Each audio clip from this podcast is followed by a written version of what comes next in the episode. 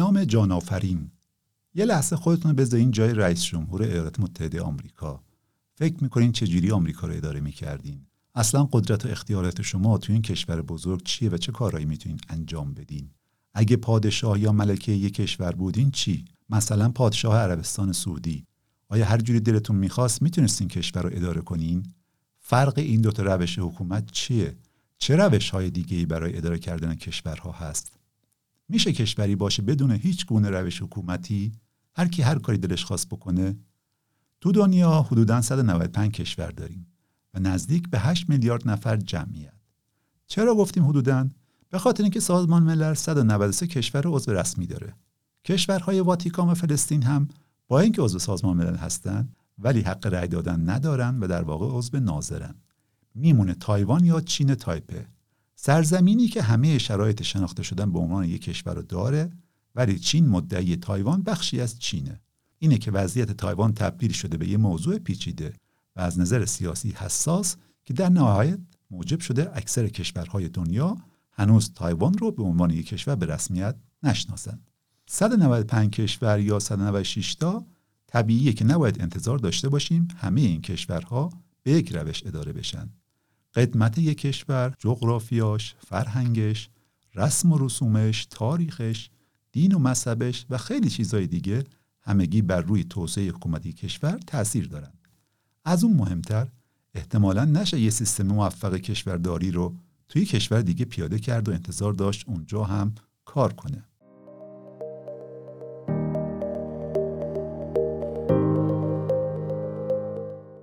اپیزود سوم پادکست چیزفهم خوش اومدین. تو این اپیزود می‌خوایم یه مروری بکنیم در مورد روش های مختلف کشورداری و انواع حکومت ها.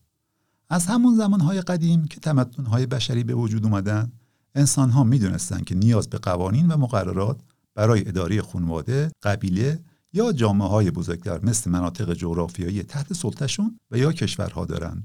از اون مهمتر سوال دیگه این بود که کی این قوانین ایجاد می‌کنه کی اجراش تضمین می‌کنه و در نهایت عواقب اجرا نکردن اون قوانین چیه؟ با رشد جوامع و بزرگتر شدنشون سیستم های جامعتر و پیچیدتری هم لازم شدن و رهبرای متفاوتی به وجود اومدن. عناوین این رهبران در طول تاریخ یه فهرست خیلی طولانی داره. مثلا فرمانده فرعون پادشاه ملکه قیصر خلیفه خلیفت الخلفا صدر اعظم وزیر الوزراء نخست وزیر تزار فرمانفرما امپراتور شاه و شاه شاهان. با ذکر این مقدمه نسبتا طولانی بیشتر از این منتظر نمونیم و بریم سراغ اصل مطلب.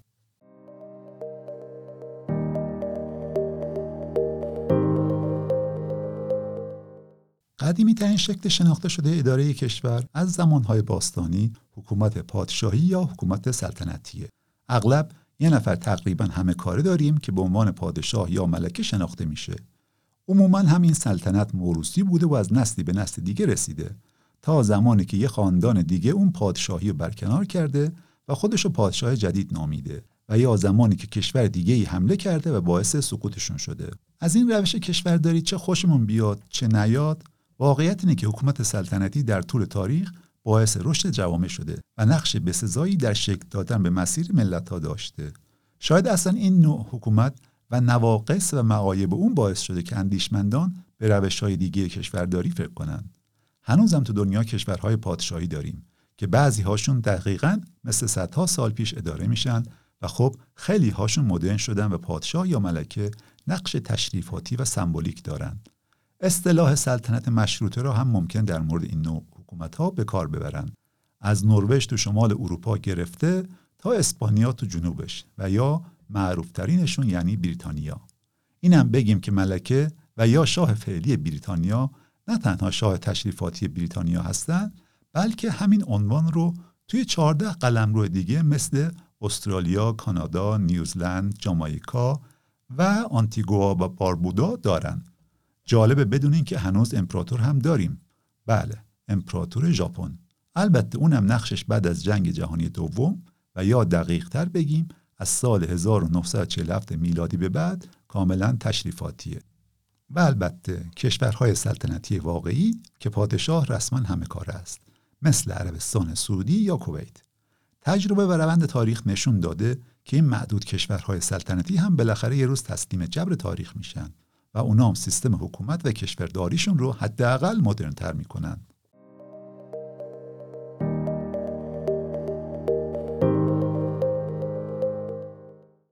دوباره برگردیم زمانهای قدیم. ولی این بار دیگه تو همه کشورها پادشاهان و ملکه ها یا هر عنوان دیگه که واسهشون بذاریم حکمرانی نمی‌کنن.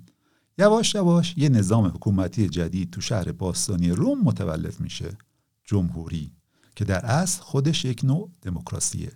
کلمه ای که شاید به گوش هممون آشنا باشه. ایده جمهوریت این بود که قدرت باید تو دست مردم باشه. و اونا رهبرشون رو از طریق یک فرایند دموکراتیک انتخاب کنن. البته در عمل به تدریج شاخه های مختلفی از جمهوری به وجود اومدن. تولد این مفهوم در روم انقلابی بود در روش های کشورداری. تو این روش افراد منتخبی تحت عنوان سناتورها و کنسولها اداره کشور رو از طریق مجلس سنا و سایر مجالس قانونگذاری به عهده می گرفتن و یا به افراد و گروه های دیگه تفویض اختیار می کردن. روح جمهوری همین الانم در کشورهای متعددی در سراسر جهان جاریه. رهبران دیگه بر اساس حق حقوق خانوادگی و وراثت انتخاب نمیشن. این اتفاق توسط مردم و از طریق فرایندهای دموکراتیک اتفاق میفته. مهمترین نقطه قوت جمهوری در سیستم کنترل و تعادل اونه. قدرت بین شاخهای مختلف حکومت تقسیم شده و از انحصار اون توسط هر فرد یا گروهی جلوگیری میشه. این روش نه تنها کشور و مردم در برابر استبداد محافظت می‌کنه بلکه شفافیت، پاسخگویی و حمایت از حقوق و آزادی های فردی رو هم بالا می‌بره. البته ایدئال این روش حکومتی اینه ولی در عمل این روش هم چالش های خودشو داره. مثلا ایجاد قطب های سیاسی که سعی می‌کنن با لابیگری منافع اصحاب خودشون رو پیش ببرن و یا پتانسیل فسادی که ممکنه برای افراد با قدرت اجرایی بالا اتفاق بیفته. آدمی ذات تشنه قدرت و قدرت تو ذاتش می‌تونه فساد آور باشه. در قلمرو جمهوری ها انواع متنوعی به وجود اومدن که هر کدوم ویژگی های منحصر به فرد خودشونو دارن. در قسمت مربوط به دموکراسی چند نمونه از این جمهوری ها رو هم مثال خواهیم زد. فقط اینو بدونیم که در عین حال که مدل های مختلف منعطف جمهوری داریم ولی ویژگی ها و عملکردهای خاص جمهوری ها می‌تونن از کشوری به کشور دیگه متفاوت باشند زیرا اونا بر اساس زمین های فرهنگی، تاریخی و سیاسی شکل می‌گیرن. با این وجود اصل اساسی یک جمهوری همیشه ثابته. قدرت در اختیار مردمه که نمایندگانی را برای حکومت از طرف خود انتخاب می‌کنن.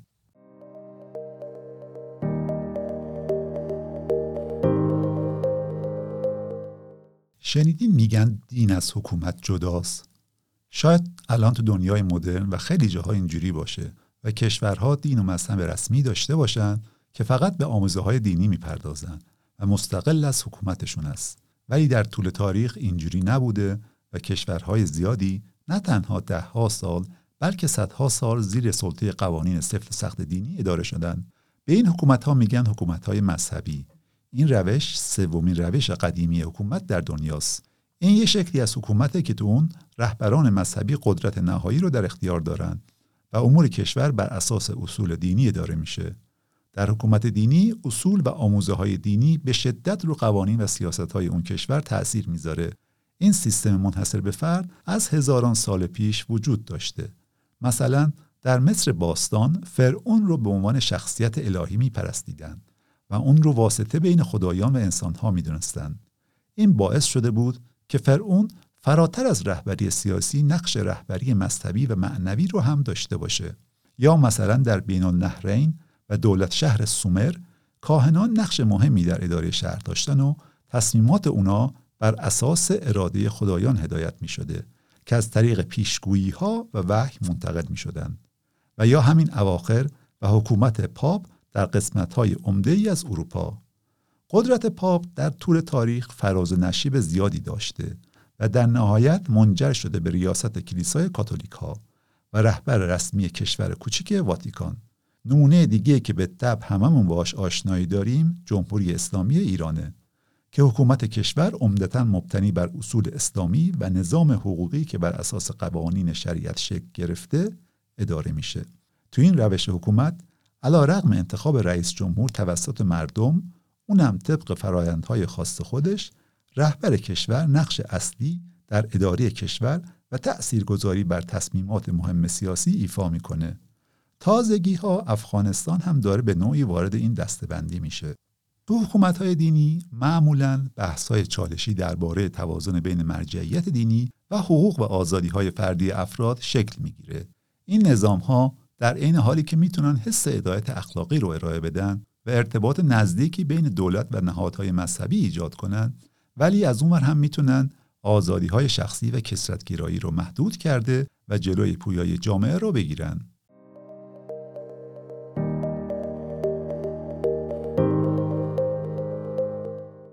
توی یونان باستان که از قضا همون نزدیکی های روم باستان بود یه مدل دیگه حکرانی به وجود اومد که امروز بهش میگیم اولیگارشی یونان باستان در روم باستان با اینکه در دوره های زمانی تقریبا نزدیکی به وجود اومدن تمدن های جداگونه ای بودند.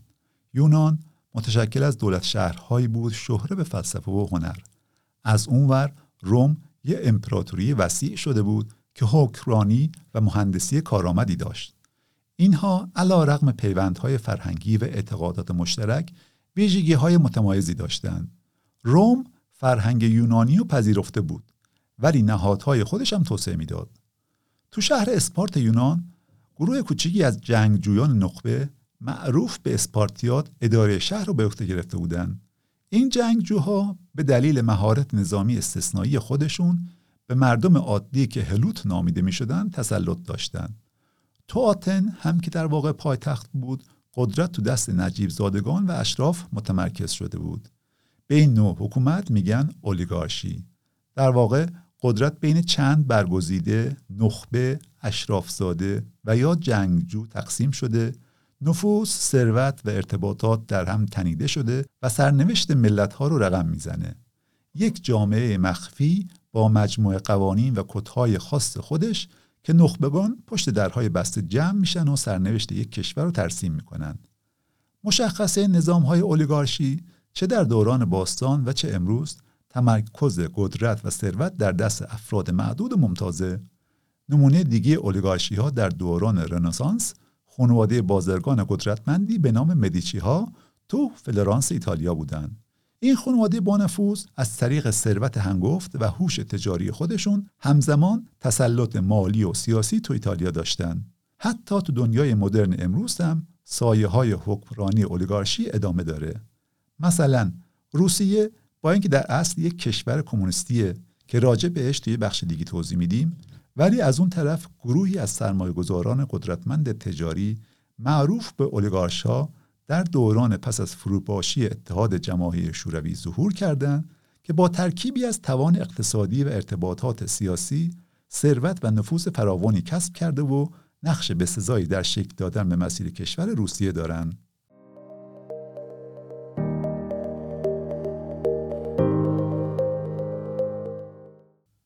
حکومت پادشاهی تنها مدل حکمرانی نیست که همه کاره یه نفره. خیلی شبیه به اون حکومت های دیکتاتوری رو داریم. البته یه فرقهای عمده با هم دارن. اول ببینیم این مدل حکمرانی چطوری کار می‌کنه و بعد فرقش به حکومت پادشاهی چیه. دیکتاتوری شکلی از حکومته که تمرکز قدرت دست یه نفر به نام دیکتاتور. دیکتاتور اقتدار مطلق داره و بدون هیچ گونه محدودیت قانونی یا هر گونه کنترلی حکومت می‌کنه دیکتاتورها اغلب از طریق زور، ارعاب، کودتا و یا روش های مشابه به قدرت می‌رسند و نه از طریق فرایندهای دموکراتیک و انتخابی. اونا در تمام شاخهای حکومت از جمله سیستم های اجرایی، مقننه و قضایی کنترل دارن و حرف آخر رو می‌زنن. دیکتاتورها معمولا خودشونو با یه حلقه داخلی وفادار یا یه ارتش قدرتمند احاده کرده و هر گونه صدای مخالف یا مخالفت رو سرکوب می‌کنن. تو این حکومت رسانه ها و جریان اطلاعات به شدت سانسور و کنترل شده و اغلب ابزاری هستند برای تبلیغات و حفظ وچه دیکتاتور و سرکوب مخالفانش. سیاست های اقتصادی تو دیکتاتورها می‌تونه بسیار متفاوت باشه. برخی از دیکتاتورها اقتصادهای دستوری رو اجرا می‌کنن و بعضی مدل سرمایهداری اونم فقط برای اون حلقه داخلی وفادار و یا اطرافیان خودشون. شهروندهای دیکتاتوری ها معمولا توانایی بیان آزادی عقاید خودشون مشارکت تو فرایندهای سیاسی رو ندارن.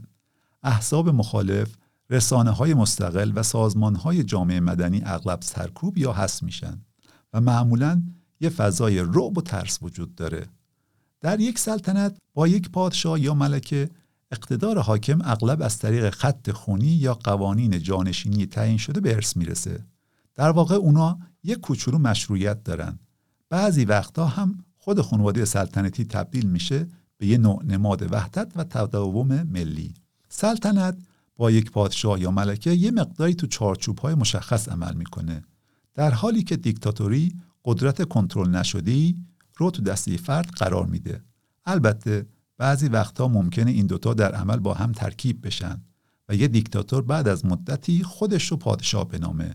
و وراستش بشه مثلا پادشاه قانونی بعدی. اینم بگیم که بعضی وقتها خود دیکتاتور وقت به روش مشابهی سرنگون شده و دیکتاتور بعدی جانشینش میشه.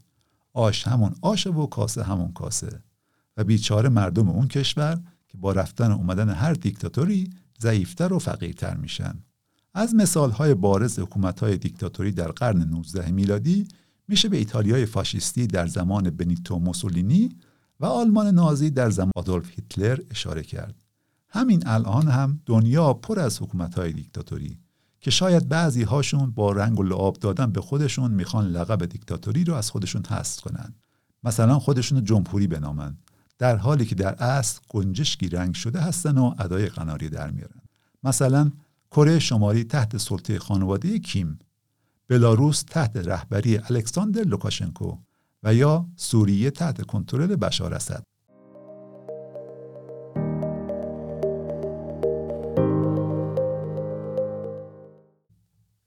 حالا فرض کنیم یک کشوری داریم که هرچی تو کشوره صرف نظر از میزان تلاشتون و یا طبقه اجتماعیتون به شکل مساوی بین همه تقسیم میشه. ایده این که همه منابع به طور مساوی تقسیم بشن و ثروت بین همه اعضای جامعه توضیح شده و شکاف طبقاتی نداشته باشیم خیلی جالبه. مگه نه؟ ولی در عمل این روش منجر شده به ایجاد عقب افتاده ترین کشورها و فاسدترینشون. البته استثناهایی هم هستن که تونستن این روش حکومتی رو به شکل گسترده تغییر بدن و از طبعات ناگوارش تا حد زیادی فرار کنن. به این مدل میگیم کمونیسم. ریشه تفکر کمونیستی برمیگرده به قرن چهارم قبل از میلاد. ولی ایدئولوژی کمونیستی مدرن طی قرن 19 میلادی و در طول انقلاب فرانسه شروع شده شو بعدها کارل ماکس و فردریش انگلس اونو با مانیفست کمونیستشون تکمیل کردن. کمونیسم در واقع اومده بود که جلوی سرمایهداری قرار بگیره. اونا معتقد بودند که سرمایهداری منجر میشه به فاصله طبقاتی و استثمار طبقه کارگر که اونم در نهایت منجر میشه به انقلابی برای سرنگونی طبقه سرمایهدار توسط کارگران. بر مبنای مانیفست کمونیست و در اوایل قرن بیستم جنبشها و احزاب کمونیستی مختلفی در سراسر جهان ظهور کردند که آرمانشون ایجاد دولت‌های سوسیالیستی و در نهایت گذار به کمونیسم بودند که در نهایت منجر شد به انقلاب بلشویک روسیه در سال 1917 و پنج سال بعد تأسیس اتحاد جماهیر شوروی به عنوان اولین دولت سوسیالیستی جهان. ولادیمیر لینین و جوزف استالین دو راهبر به ظاهر کمونیست شوروی ولی در اصل دو تا دیکتاتور بودند که مسیر کمونیست شدن شوروی رو تسهیل کردند.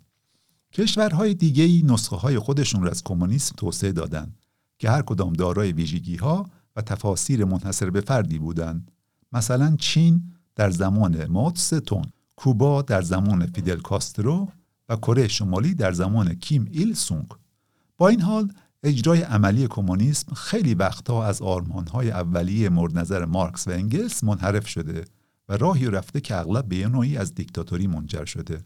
رویدادهای تاریخی مهمی مانند رقابت ایدولوژیک بین قدرت‌های کمونیستی و سرمایهداری در طول جنگ سرد فروپاشی اتحاد جماهیر شوروی در سال 1991 میلادی ما حاصل مستقیم حکومت‌های کمونیستی هستند. امروز کمونیسم کماکان به حیات خودش ادامه میده. برخی از کشورها هنوز ویژگی های کمونیستی یا سوسیالیستیشون را حفظ کردند و بسیاری از آنها به اقتصادهای مختلف یا اصلاحات بازار محور روی آوردند مثلا جمهوری خلق چین بارسترین نمونه یه سیستم کمونیستیه که توش یه مدل خاص سرمایهداری کمونیستی توسعه داده شده. البته بیشتر برای اعضای حزب کمونیست چین.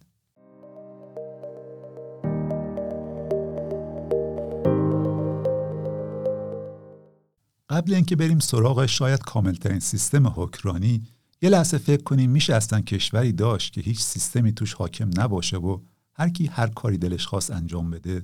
یه جورایی شبیه قانون جنگل که هر کی زورش بیشتره هر کاری خواست انجام میده و کسی هم نمیگه بالا چش تبرو. جواب در کمال تعجب بله است. به این سیستم میگن آنارشی یا هرج و مرج. ناگفته مشخصه که آخر عاقبت همچین جایی چی میشه. حتی تو این نوع حکومت ها ممکنه یکی پیدا بشه و شکست بده همه رو بشه سردسته و یا دیکتاتور. جالبه بدونیم که فلسفه آنارشی هم خواستگاهش از یونان قدیمه. البته تو این فلسفه وضعیت از جامعه هست که به دولت یا قدرت مرکزی به رسمیت شناخته شده نداریم و افراد انقدر عاقل و بالغ هستند که هر کاری می‌کنن به صلاح خودشون و صلاح جامعه. با اینکه آنارشی بیشتر به عنوان یک سیستم سیاسی نظری شناخته شده است مواردی در تاریخ داریم که کشورهای مناطقشون دورههایی از هرج و مجر را تجربه کردند و یا فاقد یک دولت کارآمد مرکزی بودند. مثلا تو جنگ داخلی اسپانیا در سال 1936 میلادی شبه نظامیان و گروه های آنارشیستی به وجود اومدن که ایدهشون خودمختاری و لغو سلسله مراتب بود. اصلی ترین منطقه درگیر این جنگ داخلی کاتالونیا بودش که هنوزم ادعای خودمختاری از اسپانیا داره.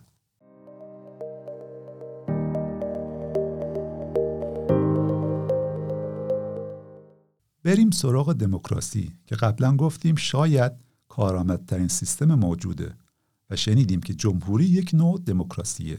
دموکراسی به عنوان یک سیستم به رسمیت شناخته شده در بسیاری از کشورهای جهان شکلی از حکومتی که قدرت دست مردمه. و اونا حق مشارکت در فرایندهای تصمیم گیری و انتخاب نمایندگان خودشونو دارن. واژه دموکراسی از دو واژه یونانی دموس به معنای مردم و کراتوس به معنای قدرت یا حکومت گرفته شده یعنی حکومت مردم. در سیستم دموکراتیک شهروندان حق رأی دادن و ابراز عقیده دارند و صدای اونا در مواردی که تو زندگیشون تأثیر گذاره شنیده میشه. دموکراسی ایده برابری، آزادی فردی و حمایت از حقوق بشره. یکی از اصول اساسی در دموکراسی مفهوم حکومت اکثریت ضمن رعایت حقوق اقلیت یعنی تصمیمات از طریق یک فرایند عادلانه و شفاف اتخاذ میشن و علا رقم اراده غالب اقلیت ها و مخالفان هم می‌تونن حرفشون رو بزنن و برای خودشون رأی جمع کنن. دو شکل رایج دموکراسی عبارتند از دموکراسی ریاستی و دموکراسی پارلمانی. در دموکراسی ریاستی یا ریاست جمهوری رئیس دولت رئیس جمهور منتخبه که عنوان رئیس اجرایی داره و مستقل از قوه مقننه ایالات متحده آمریکا نمونه بارز این مدله البته ایالات متحده آمریکا یه تفاوت‌های عمده در مورد قوانین فدرال و اختیارات ایالات مستقل از دولت مرکزی هم داره که شاید در یه اپیزود کامل در موردش توضیح بدیم. در مقابل در یک دموکراسی پارلمانی رئیس دولت معمولا نخست وزیره که از درون قوه مقننه انتخاب میشه. بریتانیا و کانادا نمونه هایی از کشورهای دموکراسی پارلمانی هستند. البته بازم یادمون هست که اینجا پادشاه و ملکه رو هم با نقشای تشریفاتیشون داریم. تو دموکراسی امکان انتقال مسالمت آمیز قدرت از طریق انتخابات قانونی وجود داره که تضمینیه برای ثبات و تداوم سیستم این باعث ترویج مشارکت سیاسی میشه و به افراد فرصت میده تا در فرایند تصمیم گیری مشارکت کرده نگرانهاشون رو بگن و از رهبرانشون پاسخ بخوان و این خود به خود موجب شفافیت سیستم میشه حمایت از نوآوری، آزادی اندیشه و حقوق فردی در دموکراسی اغلب به پیشرفت‌های اجتماعی و اقتصادی منجر میشه. البته می‌دونیم که هیچ گلی بدون خار نمیشه. دموکراسی هم حتی اگه گل سرسبد همه سیستم های حکمرانی باشه بازم چالش ها و مشکلات خودشو داره. مثلا تو دموکراسی ممکنه سیاستمداران و مقامات دولتی فاسد و آلوده به رشوه یا اختلاس بشن. ممکنه قطبی شدن سیاسی داشته باشیم و اختلافات عمیق بین احزاب مختلف سیاسی و گروه های زینف منجر به رقابت مخربی بشه یا شهروندان دچار بیتفاوتی و عدم مشارکت بشن و این منجر بشه به فقدان دیدگاه های متنوع تضعیف مسئولیت پذیری و از دست دادن اعتقاد به نهادهای دموکراتیک. یا نهادهایی که لازم دموکراسی هستند مثل قوه قضایی مستقل یا مطبوعات آزاد تضعیف بشن و این در نهایت بقای دموکراسی رو به خطر بندازه.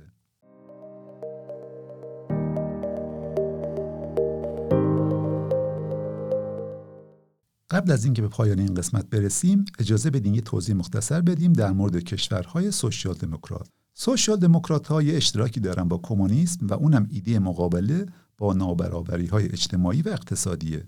ولی راه حل عملیشون با هم یه دنیا متفاوته. اونم به دلیل وارد شدن نهادهای ابزارهای دموکراسیه.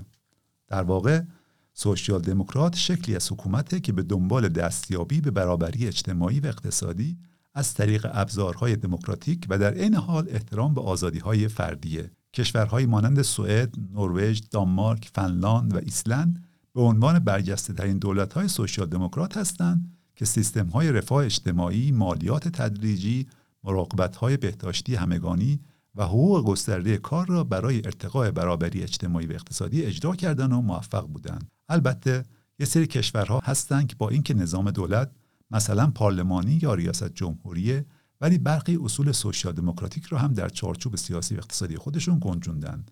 مثلا هلند و آلمان در اروپا، کانادا در آمریکای شمالی و اوروگوئه در آمریکای جنوبی.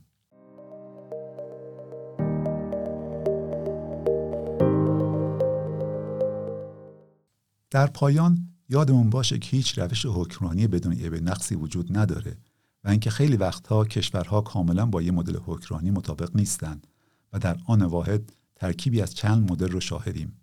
مثلا عربستان که ترکیبی از مدل پادشاهی و مذهبی و در عین حال قسمت دیکتاتوریه یا روسیه که ملقمه ای هستش از مدل های کمونیستی و اولیگارشی و دیکتاتوری.